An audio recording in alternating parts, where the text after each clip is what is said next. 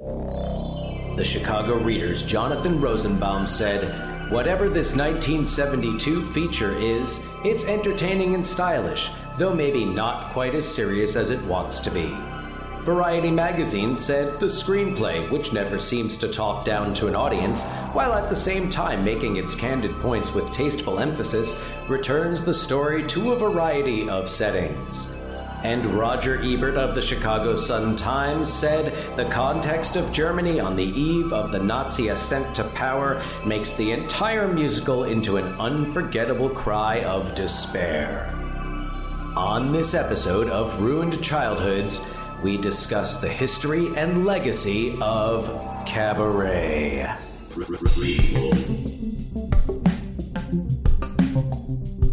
Sequel.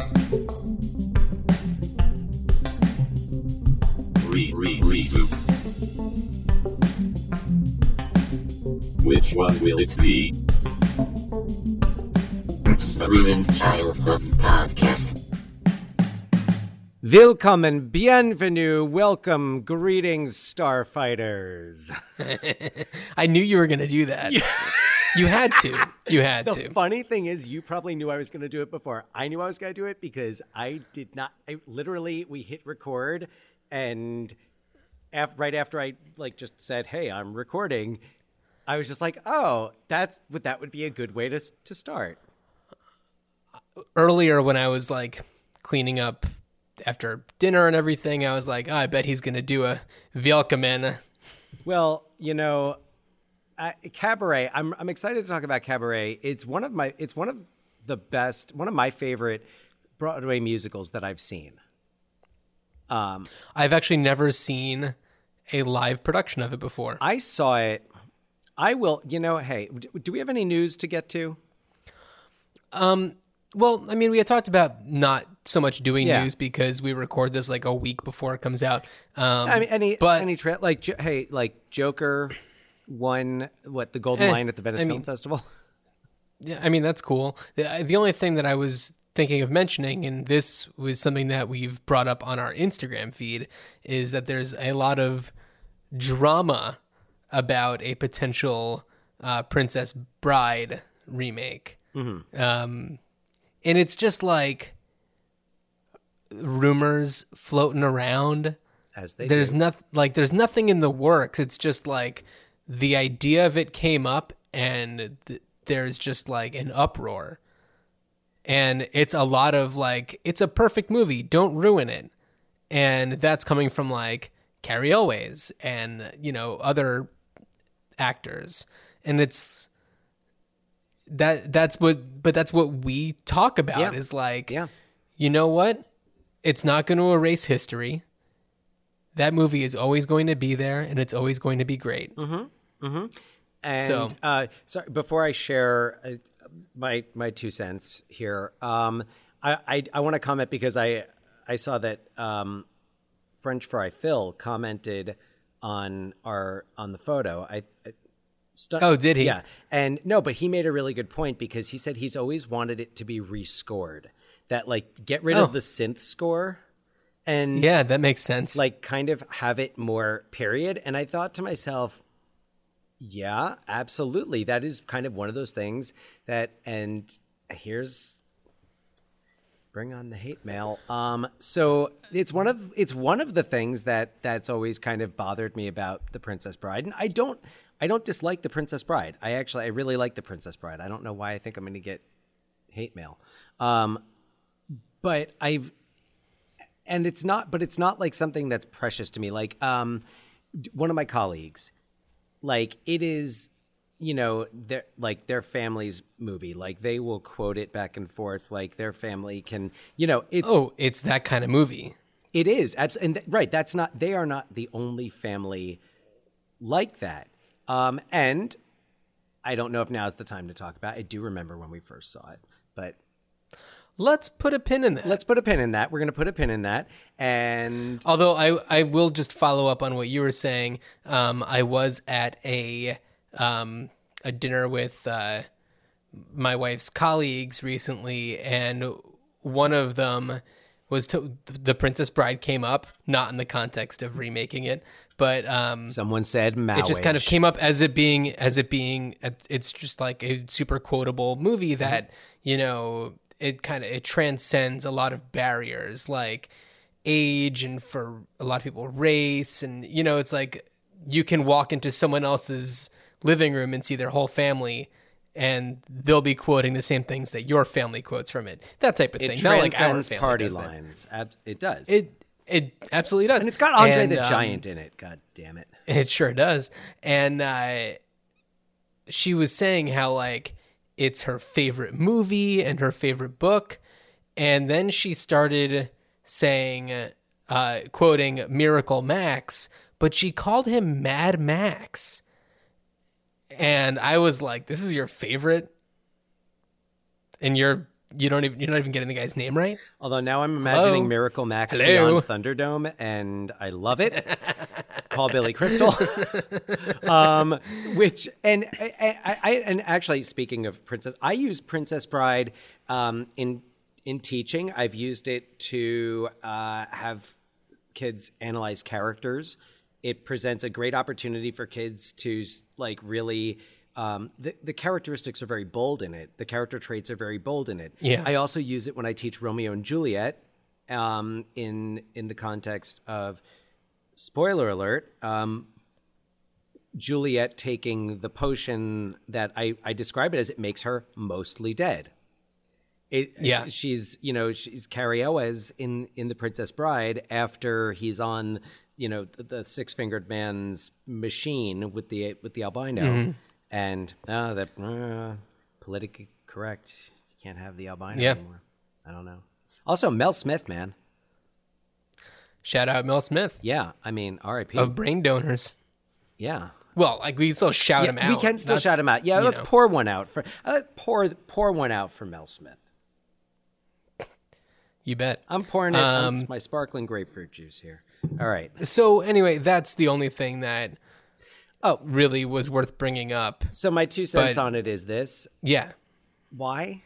Uh, unless you're readapting the novel, and I've never read the novel, but if if you are readapting the novel, or maybe you're adapting and expanding the world of The Princess Bride in, t- in in in almost a like a P G rated Game of Thrones, like yeah, a more a more like lighthearted, fantastical type of you know fantasy or like um I don't want to say medieval fantasy, but you know that type of fantasy.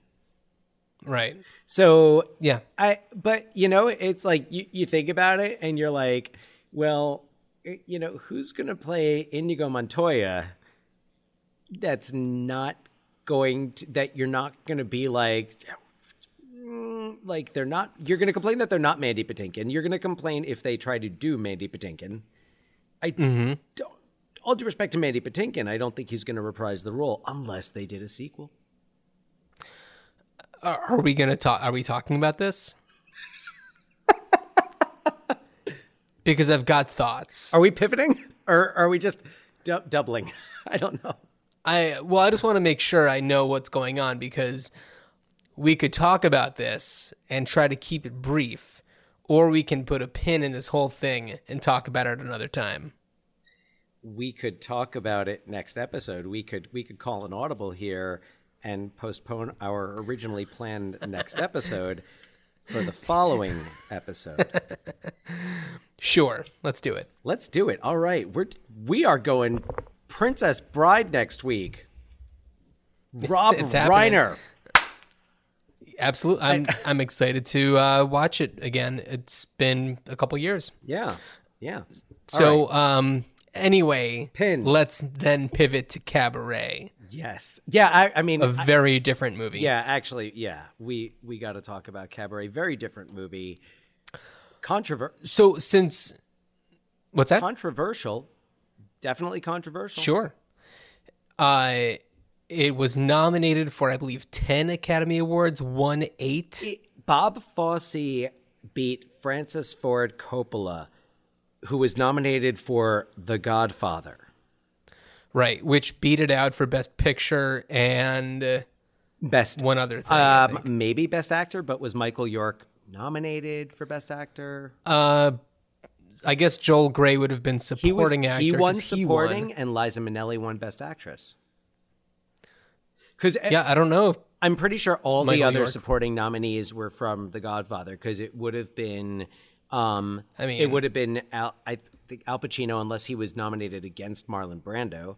Um, I'm it was James Caan. I could just look it up. James Caan. John, was John Cazale not nominated for that? Fredo. I mean, come on. You pick anyone from the cast of The Godfather, and they could be a supporting actor nominee.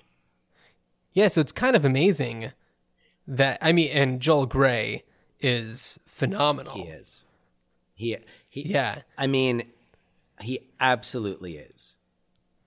Yeah, yeah and uh, for anybody unfamiliar, Joel Grey, who plays the M C, father of Jennifer Grey of Dirty Dancing. Baby. She, baby, the one and only. Uh, she Joel Grey's baby. And uh, Joel Grey, you might also know from The Player with Nick Nolte and Susan Sarandon, who were in Lorenzo's Oil.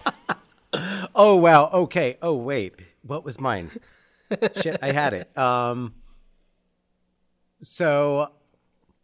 Oh no! You know what? I was racking my brain. I was just totally. Ra- I was. Li- I was like Liza Minnelli. Like, what was Liza Minnelli in? Arthur. Who's in Arthur? Dudley Moore. John Gielgud. Yeah. And yeah, without with and, and I wasn't gonna go I M D B this. Like I. I, f- I feel like or Michael if, York. There's got to be a connection between Michael York, Austin Powers. Yeah, like Austin Powers, yeah. With like Madeline Stowe in the first Austin Powers, or or, or Clint Howard. Like, yeah, there's got to be, be overlap. A somewhere. Direct path. Yeah, you're just I I the I want to see how long we can go until you run out of The Player. It will happen. It will happen. I'm cu- I'm trying to think of who from The Princess Bride would have been in The Player. Um, and and hold on, hmm. we're, we're, we'll come back to that next week. L- let's yeah, pin that's that. Right. Pin we it. Will. Pin it. I'm not literally pinning anything out. I'm just making a motion right now. And yeah, but you're next to a bulletin board. I well, I'm next to a wall that's that I can stick tacks in. Anyway, well, there I'll, you go. I'll take pictures and post so, them on uh, Instagram. So, Dan, since since you are uh, more familiar, I mean, yeah, I saw the movie, but because this is something that you know you've been a, an admirer of the stage production, uh, why don't you give a brief synopsis? Okay, I'm gonna tell you. I'm gonna tell you a little story about. Possibly, I regret handing it over to you. No, it's it's a little story, and um, so I uh, I went to college at Rutgers University and studied theater, and um, had some awesome friends, and we all like you know kind of geeked out about theater and acting and direction. And one day, um, it was me. And uh, my my good friends to this day, Mister Ray DeJean and Mister Michael Buckley, and fit as buck mm-hmm. fit as buck dot com if you're looking for a personal trainer. He does like video training sessions. Anyway, fit as buck, fit as buck. Yep. Good God! Also makes total sense you, knowing him. Yes, abs- Big Daddy Buck, um, uh, beautiful Buckley of Capital Wrestling. Anyway, and Ray De- Ray is um, I forget what his title is, but at the the oh boy, he's gonna kill me. I forget the name of the hotel in Austin, one of Austin, Texas's finest hotels. Oh yeah, Ray like well, shout out Ray and Buckley. Anyway, so and go on. Yeah. Anyway, so Ray and Buckley and I went into Manhattan, and we were going to get tickets for a matinee and an evening performance. And I believe our matinee was art with, uh, at the time it was, it was Alfred Molina. Um, I'm totally drawing a blank on his name. And I can't believe it. I like great actor on. Uh, he was on Alias. He's her, Sydney's father, Victor Garber. Victor Garber. Okay. Victor Garber. Um, and Alan Alda. Oh yeah, love Alan Alda. It, yeah. Oh no, it was fantastic, wonderful play. And our evening show was Cabaret, the nineteen ninety-eight mm-hmm. revival of Cabaret, while it was still in what was called the, the Kit Kat Club. It was previously, okay. um, it it was previously, I want to say the like the Henry Miller Theater, um, and they uh, for this production, which was directed by Sam Mendes, and cho- huh. and choreographed by Rob Marshall. Um, the very Fosse inspired choreography, as, right? Um, like very a lot of there were a lot of the choreography in the club scenes in the movie brought to mind the show, uh, but it was kind of made to look like, you know, kind of a gritty, like underground German nightclub, and and the the play takes place. Um, I think the movie is set in nineteen thirty-one Berlin. The plays it's all, plays like nineteen thirty. It's all around the same time. Mm-hmm. It's it's the end of Weimar, Weimar Germany. Um, you know, it's the poverty. The country is in a dep- is in this depression. Um, there's hyperinflation and so on and so forth. So this is kind of towards the end of this like age of of liberalism in post World War One Germany. And they really made the whole thing up to look like that, and they made it very. Um, It was a full environment. Like you were, the show cool. was everywhere. Um, Alan Cumming, who played, kind of like when you go to see Cats, like there's gigantic trash in the in the lobby. I don't because you're cat, you're a cat, you're a cat-sized person. Just a big litter box. I've never seen Cats, nor do I plan to. There's, I've never had anyone tell me anything appealing about Cats. No one has ever told me anything that has made me consider seeing Cats. I've only ever heard that certain things were better than Cats. Yes, absolutely. Yes, uh, it was better than Cats. Um, it was better than Cats, and I don't mean the deli. Um, that was that was from just like a commercial for some other. It show, was a commercial. Right? It was like when they would do those old Broadway commercials where they would, you know, cat, interview people coming out of the show. I laughed. I cried. It was better than Cats. Yeah, I feel like that is probably a very regional, regionally specific yeah. type of ad yeah. that we got no. in New Jersey. Yeah, we got in New Jersey because we were the the audience. We were the target demographic. Yeah. So, um, so Alan Cumming played the M C, and even when he wasn't on stage, he was still on stage. Like, I remember him lurking, and that is the most appropriate word to use, lurking out. Like, we, and we were all se- seated at tables. So it was like we're the patrons oh, at the nightclub, cool. and it was like when he wasn't performing, he was always on stage watching. He, or he was always somewhere in the theater, just kind of like lurking about. And he had this very pale. I mean, this was Alan Cumming, nineteen ninety-eight. Uh, you know, he but he was like rail thin, and yeah. like you had the impression that the M C, like in in the movie, the M C is like like it's a big theater. It looks like a somewhat mm-hmm. big theater, especially at, you know, at the beginning of the movie. And the the M C is like he's well dressed.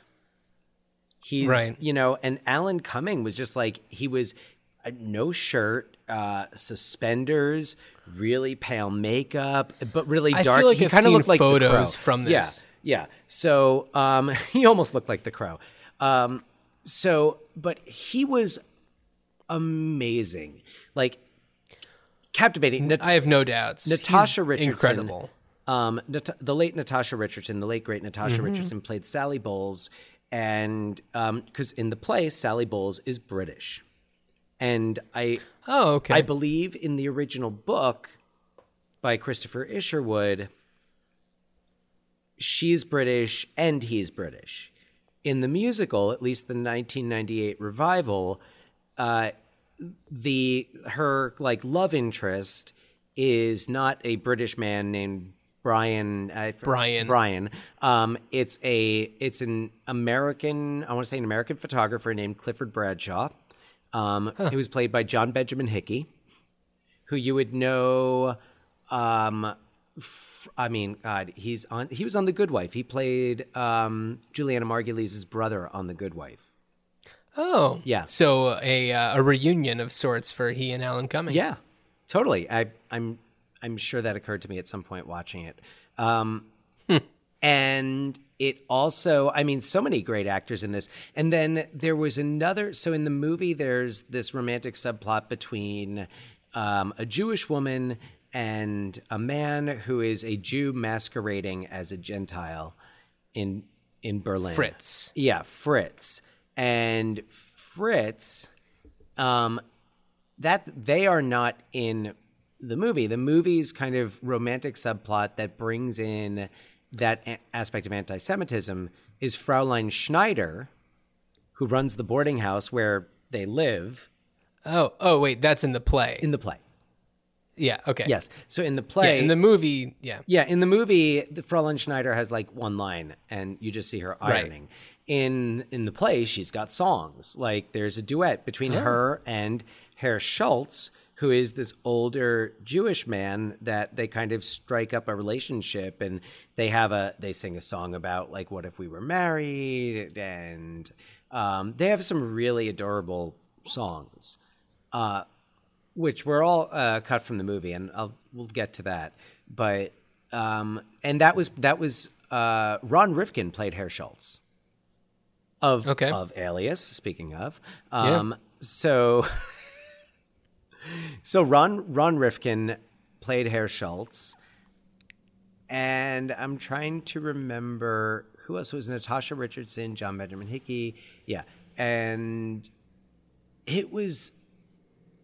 It was so good. Like a lot of the musicians were also the Kit Kat girls.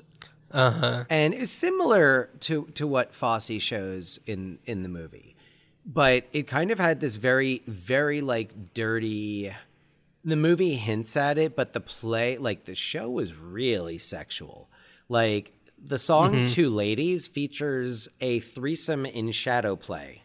Like, oh, it, um, I, I really like the way that that that see, that um that song was done in the movie. It was a lot of fun. The musical numbers, like they're they're shot in such interesting ways, and you don't check out during them. No, no. And here's yeah. where I think here's where I think uh, a, here was like a decision I think was really solid was. Taking out the songs that in the musical are sung as part of the story outside the cabaret. Gotcha. I think keeping the music in, and, and there are some like really nice songs that are lost, but to be quite honest, like when I listened to that cast recording, I listened to the cabaret songs. I listened to the opening number. I listened to Mein Herr. I listened to Don't Tell Mama. I listened to Two Ladies. I also sometimes listen to Tomorrow Belongs to Me, which was... Which one is that? That is the only song in the movie that is not sung in the cabaret. It is sung by the young Nazi in the beer garden. Oh, yeah. Tomorrow Belongs to Me, which has actually been ad- adopted by like some white nationalist groups, was written by Candor and Ebb. It wasn't... I, I, I was always... because. It, it, it sounds so authentic. Huh. I thought that it was just a, you know, a Nazi a song, like a Nazi, yeah, a Nazi song. song. Yeah, I mean, they had, you know, like you know, just because they were Nazis didn't mean they didn't sing. But oh, they got down. Um, but t- um, Tomorrow Belongs to Me is a chilling song, and in the play, it is like it drives such a chill. I remember the end of that play. Yeah. Well, because the play ends also differently than. than the movie. And at the end of the play, one of the final images that you I mean, first Sally Bowles, when she's singing Life is a Cabaret at the end, and it's it's after. So in both the movie and the play, she gets pregnant. She ends up having an abortion. And in the play, you see you get a hint of this in the movie, but one of the big differences between the movie and the play is in the movie, Liza Minnelli plays Sally Bowles as a very talented singer and dancer. Mm-hmm. In the play, Natasha Richardson played Sally Bowles as a talented enough singer okay. who really wasn't going to go any further in her career than this. Gotcha. And at when she's when Natasha Richardson sang "Life Is a Cabaret" at the end, and you know her character has just had that abortion, and she, and I, it was either like Ray or Buckley who, who I think phrased it this way, but you see her fall apart during the song. Mm-hmm. And what makes me wish that maybe that had been a little more present in Bob Fosse's Cabaret is because how um, how personal the style is and how intimate his shots are, even during mm-hmm. those musical numbers. Yeah. Yeah. So, um, so yeah, so the play has a lot of differences, different characters. There is still the subplot. Um, the the character of Max in the movie, right? M- who Max is kind of like, you just get the idea, like he's rich, he's bisexual. What is he, a baron or something? Yeah, he's something like that. And he's basically like sleeping with both Sally and mm-hmm. Brian. Brian. Which is not the in in the play. The the character is um, oh another Dennis O'Hare played this character, and Dennis O'Hare if uh, American yeah. Horror Story. Um, I'm trying to think what else he's in. So much he pops up in so much. Um, But he played this character. Um, sorry, can't find my notes here. Um, Quite all right. Oh yeah, Herr uh, Herr, Lu- you, Herr Ludwig. If you saw him, you'd, you'd know him in a second. Yes, yeah, um, brilliant character actor. Uh, but he played Herr Ludwig, who is the Nazi in the play. He's like he's a Nazi.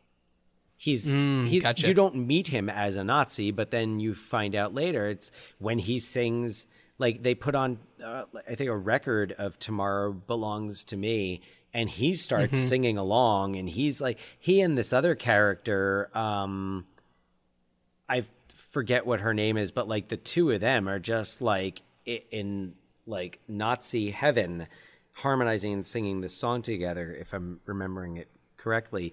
But yeah, they sing Tomorrow Belongs to Me. And it's reprised later with Alan Cumming singing it. Oh, yeah. And he ends it. It's so chilling. I, I want to say it's the end of Act One. And when, when he he ends the song, and he ends it rather than singing "to me," he goes, "to me," and has like a Hitler mustache oh, and is, right. is doing the "See Kyle." Which I feel like he does at a, some point in the movie, but not clearly not during it, that because he doesn't do that. It's but not like as he, chilling, right? It's yeah. he, it's done like as a goof, yeah. You know, but also the yeah. show the show ends where the M C, um, when he, I forget what he's wearing, but he, I, if I remember correctly, he like removes. He's like wearing a coat, and when he removes the coat, he's got a tattoo on his arm, or or they mm-hmm. he puts a coat on, and it's got a patch, and it's got right. it's got a, a pink triangle, um, and and like a, a Jewish patch. So he's he's in the concentration camp, both both for being Jewish and gay.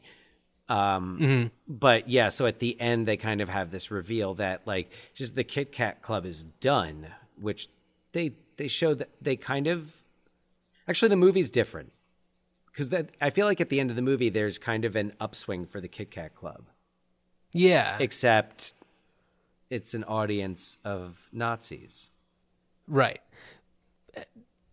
Watch the movie. It's it's fun. Yeah, it's it, it's yeah, no, no. All the I mean, yeah, it it is fun. It's brilliantly shot. Like, oh, It's it's it's a treat for the eyes. I mean, and I had never. I, first of all, I, I always, for some reason in my mind, Cabaret came out in nineteen seventy, so it wasn't in my mind. It was not up against The Godfather.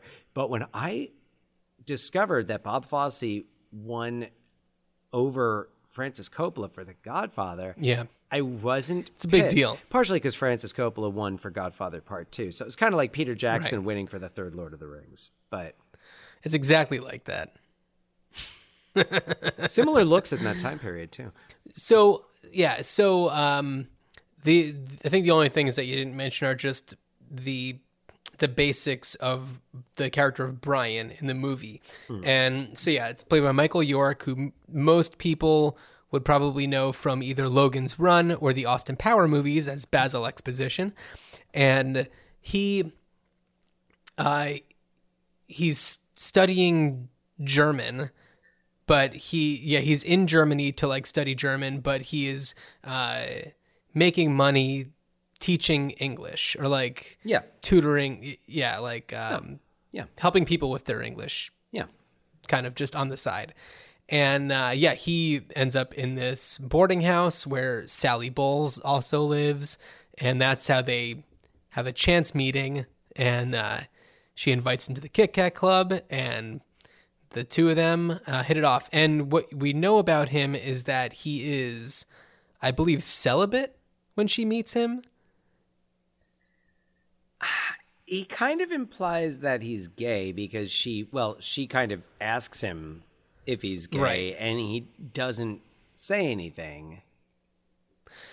Yeah, so his uh, sexual he's orientation bi. is ambiguous, and uh, right, and also it's like thinking about it in nineteen thirty-one, people probably aren't as quick to announce their sexuality. I'm true, though I will say that in um, during the Weimar period in Germany, it was actually, it was, I, I don't want to, I'm not going to say like, you know, it, you could, you know, pride parade every day in the streets, but there was more openness towards, mm-hmm. um, towards homosexuality, bisexuality. Right. But he's, a, he's an English, yeah. an Englishman, yes, you know, who's just arrived there. Yeah. So, you know, for her to be so open with him, I mean, considering the, the time and place in, in Germany, but also her career, you know, there's just a lot more openness. So they develop their relationship. Um, and then in comes Maximilian, and it's kind of like, how does he fit in? And then it's like, oh, are they, I guess they're like a throuple now. They have that weird dance scene. Oh, it's really... really beautiful, actually. Yeah, uh, I mean, yeah.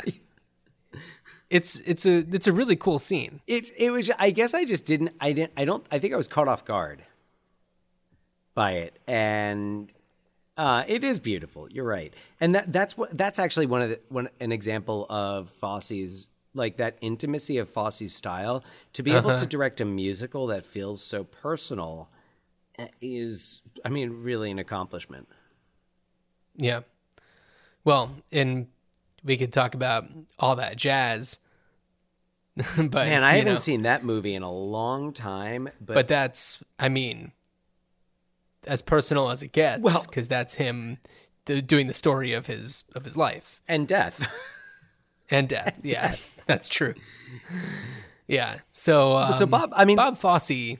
interesting guy. If you if you haven't watched Fosse Verdon, um, it's on Hulu, I think. Yeah, and uh, yeah, man, it's great. I know we like pitched it. I actually watched another because I've kind of just been like taking my time with it, with each episode, and just like I'm not necessarily binge watching it, but I watched another episode after we recorded our last Ruined Childhoods, mm-hmm. and I mean, you you forget. It's Michelle Williams and Sam Rockwell. Yeah. They are that good. I don't know if I necessarily forget that it's Sam Rockwell.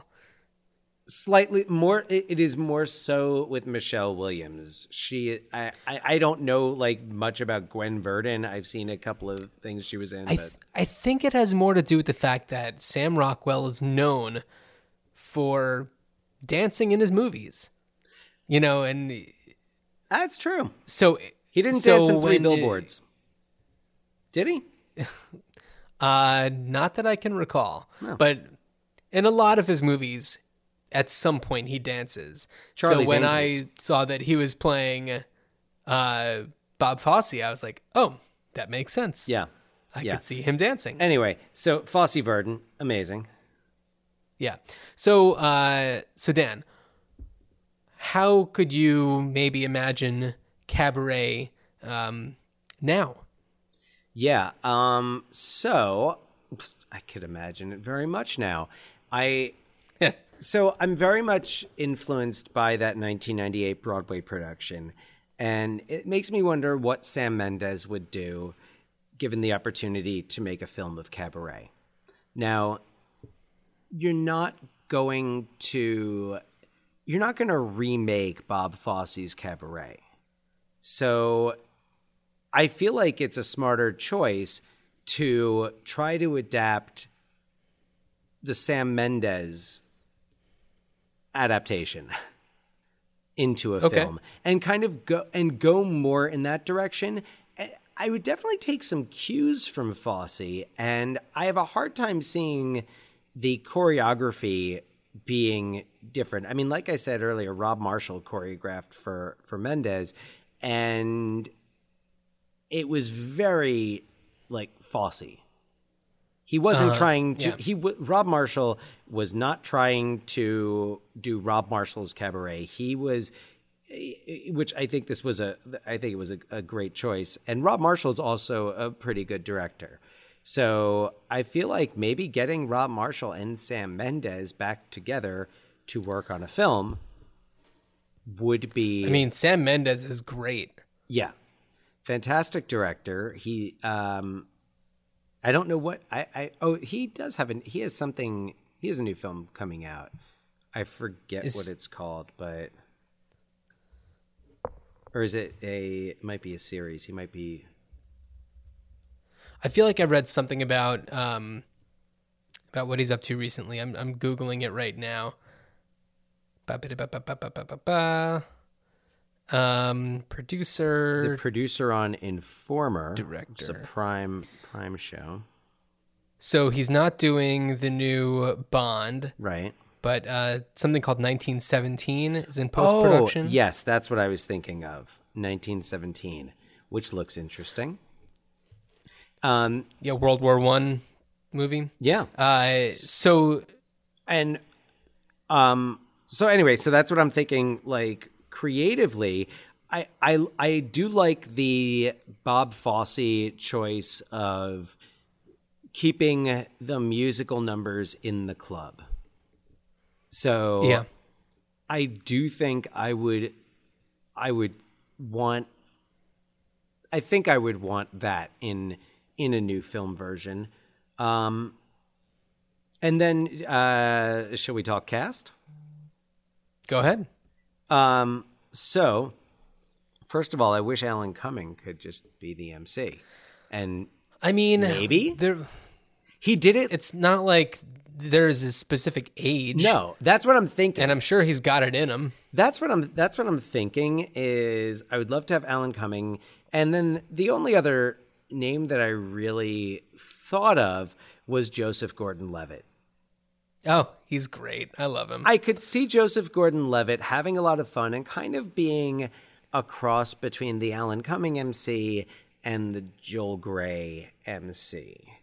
So that was kind of where I where I went there. Of course, I mean, like, it would be great to actually cast German actors. Right, yeah. But, uh, you know, for Sally, for Sally Bowles, my first thought was Anna Kendrick, and I kind of went back on that. Um, cause I think, I think Sally Bowles should be British if we're, sti- okay. and if we're sticking to the, the ninety-eight revival, she is. So, um, Jessica Brown Findlay, Lady Mary of Downton Abbey. Oh yeah. Okay. Um, I think she's, uh, she's magnificent. I think she's got a great look for it, and sure. I don't know if she can sing, but I don't think she needs to be an amazing singer. Um, also on my list, Rachel Weisz. Okay. So I think she's so talented. and I, yeah, why not? And she's, I mean, I was just thinking about her performance in The Favorite. Yeah. It's just yes. so good. Exactly. That's, that's what made me think of her. Yeah. And, um, Michelle Williams, who I think, who did, who did it in a revival. I think when, I think they, they revived like that production, the ninety-eight production, I want to say they did it like maybe five years ago. And I actually think Alan Cumming did come back as the M C, but they've also had Neil Patrick Harris, uh, John Stamos. Right. Yeah. Um, but... Oh, yeah, I forgot Stamos did it. Yeah. I knew N P H did it. Yeah. Yeah. But I forgot about Stamos. Stamos did it. Um, so I so Michelle Williams actually did play Sally Bowles at, um, at some point in the history of, of the show. So... Um, For for Cliff, I don't know. I was kind of having trouble because first I was thinking of Cliff British, slash Brian. Brian. Right, because I was thinking of British actors, and I was thinking of Alan Leach, who, who's also from Downton Abbey. He is... Oh, okay. Um, yeah, Branson. Uh, uh, Taron, Taron Egerton kind of came to mind, but then I was like, I kind of... I cooled off. No, like, I, I'm a I'm a fan of his work, but I was like, you know, man, take a break. Um, Michael Fassbender came to mind. Hmm. I think there are a lot of actors who could who could play that role. Um, for uh, Herr Ludwig, the character that Dennis O'Hare played on Broadway, right. so um, I I thought of Daniel Bruhl and Christoph Waltz. Okay, Christoph Waltz. I just went to the oh, Inglourious you know, I Bastards. I just went to the Inglourious yeah. Bastards cast and was like, which Nazis could we use here? And Daniel Bruhl and, and Christoph Waltz. Uh, I didn't really have a Herr Schultz in mind. Herr Schultz is who Ron Rifkin played in the Broadway version. Mm-hmm. Um, but Fräulein Schneider, the uh, the the um, landlady, I guess, or the, the owner the of the boarding house, I was like, first I went Michelle Pfeiffer for some reason, hmm. and then I just went Meryl Streep. I think I went Michelle Pfeiffer because Michelle Pfeiffer was in Witches of Eastwick with Susan Sarandon, who was in Lorenzo's Oil. So,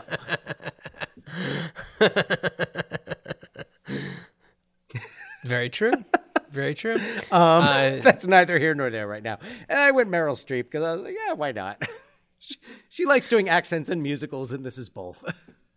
Sure, she's great. She's yeah. Meryl Streep. Yeah, no one's going to argue that. Um, so. What, what do you I, think of John? You know, I had a similar thought where it's like, you can't do a sequel. That's just not an option.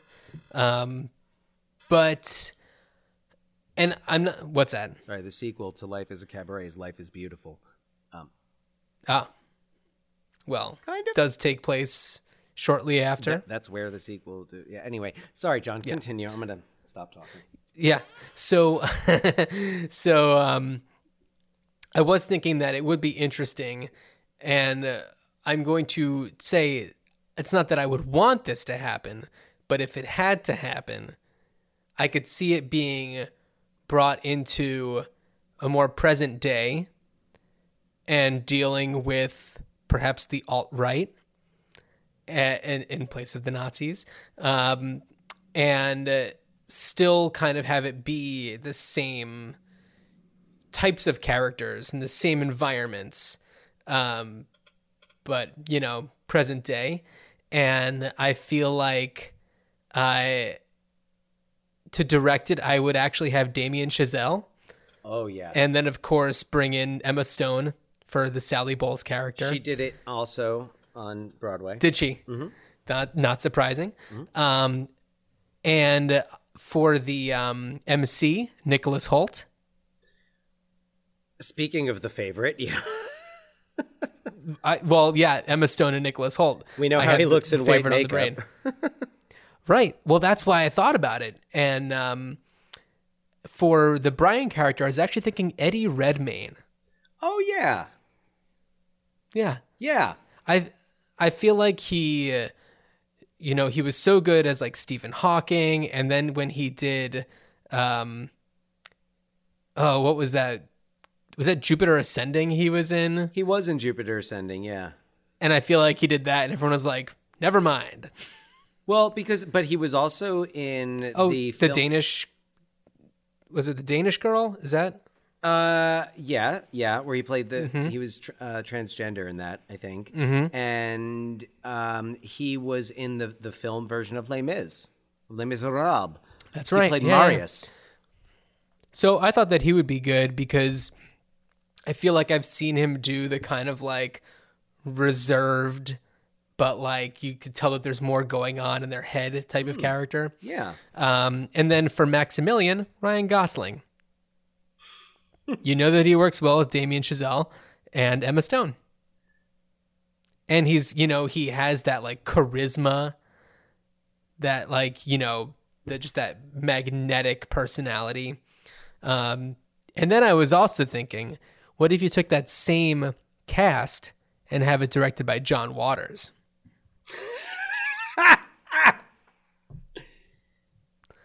Well, just for fun. That's how, man, I would love to see that. I would love to see John Waters' Cabaret. That'd be great. So, so here's, so here's the thing with, so I, I definitely, of course, you can't, I'm not gonna say you can't watch this movie and not think of present day, but there are so many parallels. And it's like in, during the Weimar period in the nineteen twenties in Germany, which we're gonna, we're gonna take a little history lesson. I'm in, I'm in the classroom. Why not? And so Germany really got uh, punished for World War One. The Versailles Treaty really punished Germany, and Germany ended up kind of being this quote-unquote democracy where, yeah. yeah, but there was still a Kaiser, and it was like, hey, yeah, if things get a little crazy, the Kaiser can just kind of do what he wants. So, but there was a lot of, like... It, Germany became really progressive and like film. That's when like a lot of the great, uh, you know, German filmmakers were working, you know, Murnau, and they, there was a lot of, a lot of support for the arts. There was a much looser attitude towards homosexuality, as I was saying before. So it, it is very much mirrored by the the Obama years. It's very much mirrored right. by eight years during which um, gay marriage is is quote unquote legalized. It feels ridiculous to say that any type of marriage should be legalized, right. mm-hmm. but um, you know, gay marriage is recognized federally by the government. Uh, you know, more people are are given health care, and like the one big difference is that the economy actually got, you know, really good under Obama, whereas during uh, the Weimar period, because Germany, and this is partially because uh, Germany had to pay like the rest of the world.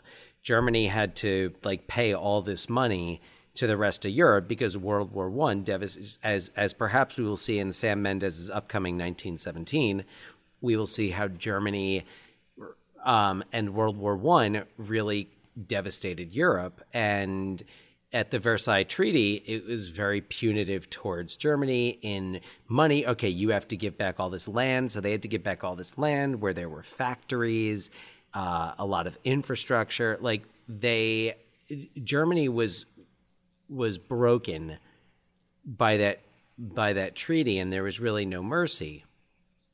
Hindsight being twenty twenty, not the best idea, because then you have a lot of.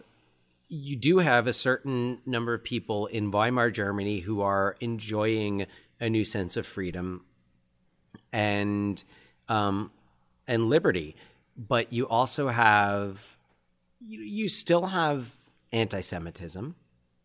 You still have, I mean, part of the reason why Jews were business owners and bankers was because there were other jobs they weren't allowed to do in Germany, and. Uh, especially once once Hitler started gaining power in the late twenties, early thirties. And a lot of what happened in Weimar Germany, so like they just, they went broke, and Germany just started printing more money. Like they just told the, the you know, um, the government was, oh, uh, we're, we don't have money, let's make more. And then the money was worth very little. It was worth nothing. So that's, you kind of see that descent in, in the film of Cabaret. You see the audience of, of the club gets, like, you see it thin out over the course of the film, and you see everyone mm-hmm. looking more and more run down. But really by nineteen thirty-one, everyone was uh, you know, the the Nazis, I think, had the high of, there were like twenty political parties, and the Nazis had like sixteen percent of the seats in parliament, which meant they had the majority because there were so many political right. parties. Um, it was just, yeah, like a mess. And it was, and there were a lot of people suffering while other people who previously suffered kind of enjoyed a new sense of freedom. You had other people who were suffering, and you had, just like you have the, you know, the, the people in America who are saying, oh, you know, our jobs are being taken by, by immigrants. Right. And, oh, those other people have, you know, oh, why do they get all this freedom? And I'm poor, like, why do they get handouts? That was very right. much the attitude by a lot of people in Germany. And Hitler came along and said, make Germany great again. I, I'm not I'm not kidding. That was like one of their sayings.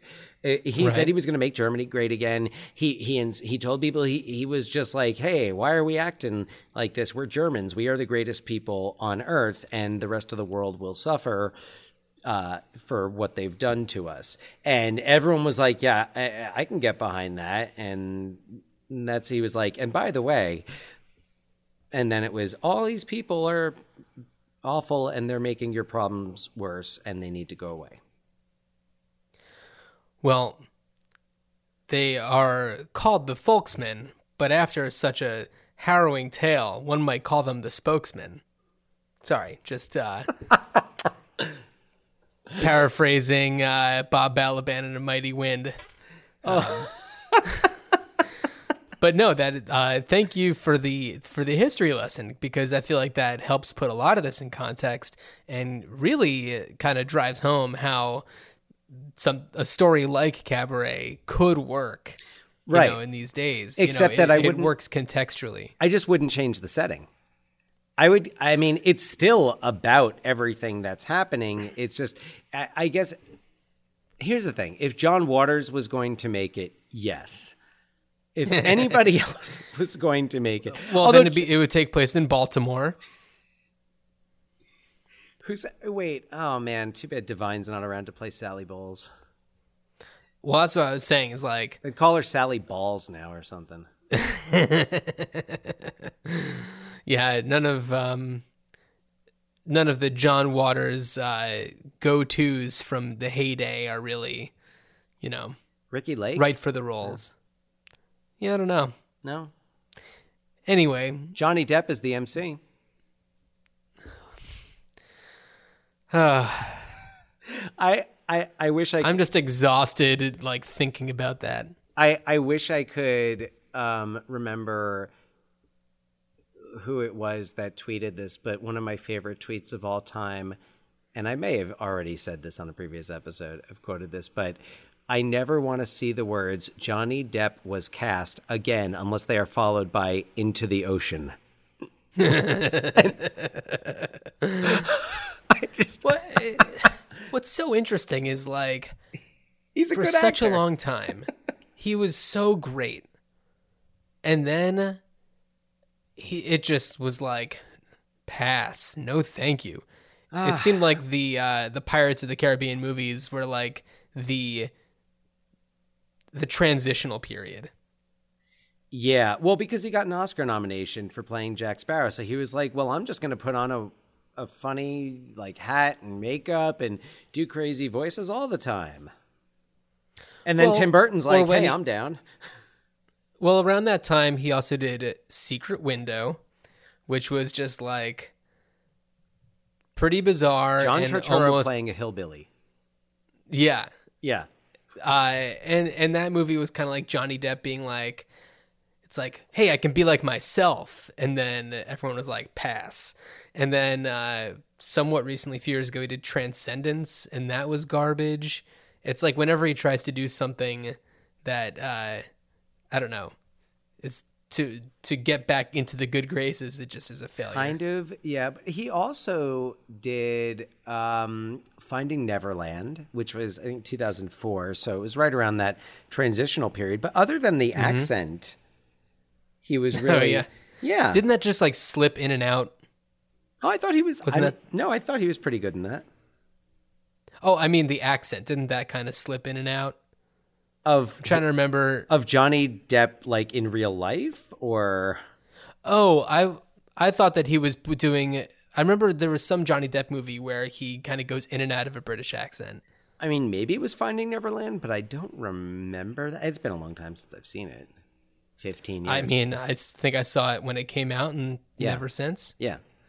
Um.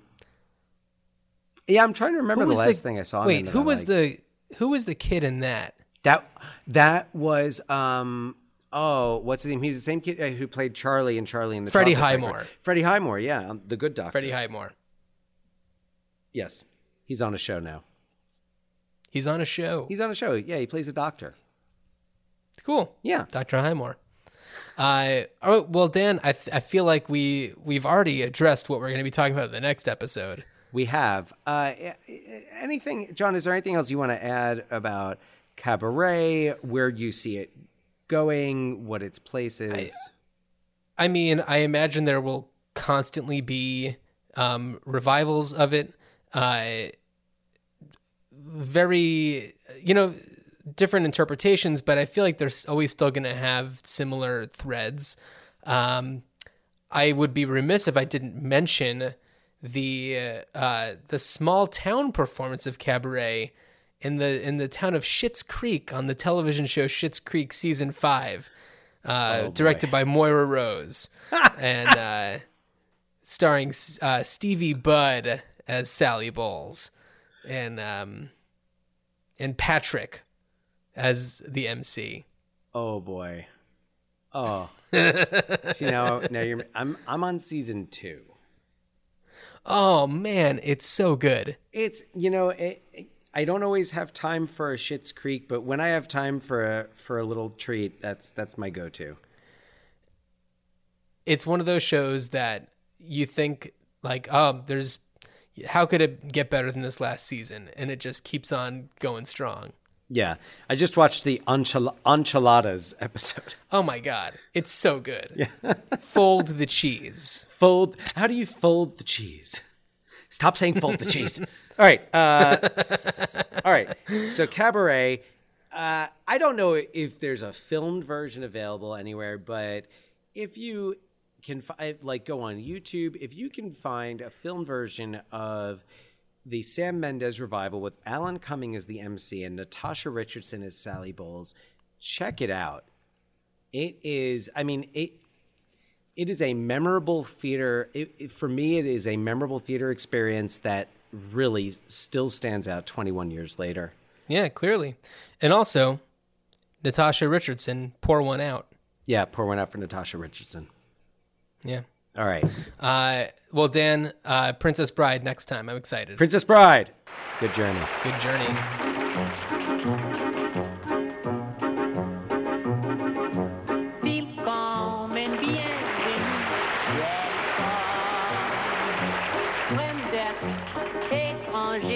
Strange, yeah.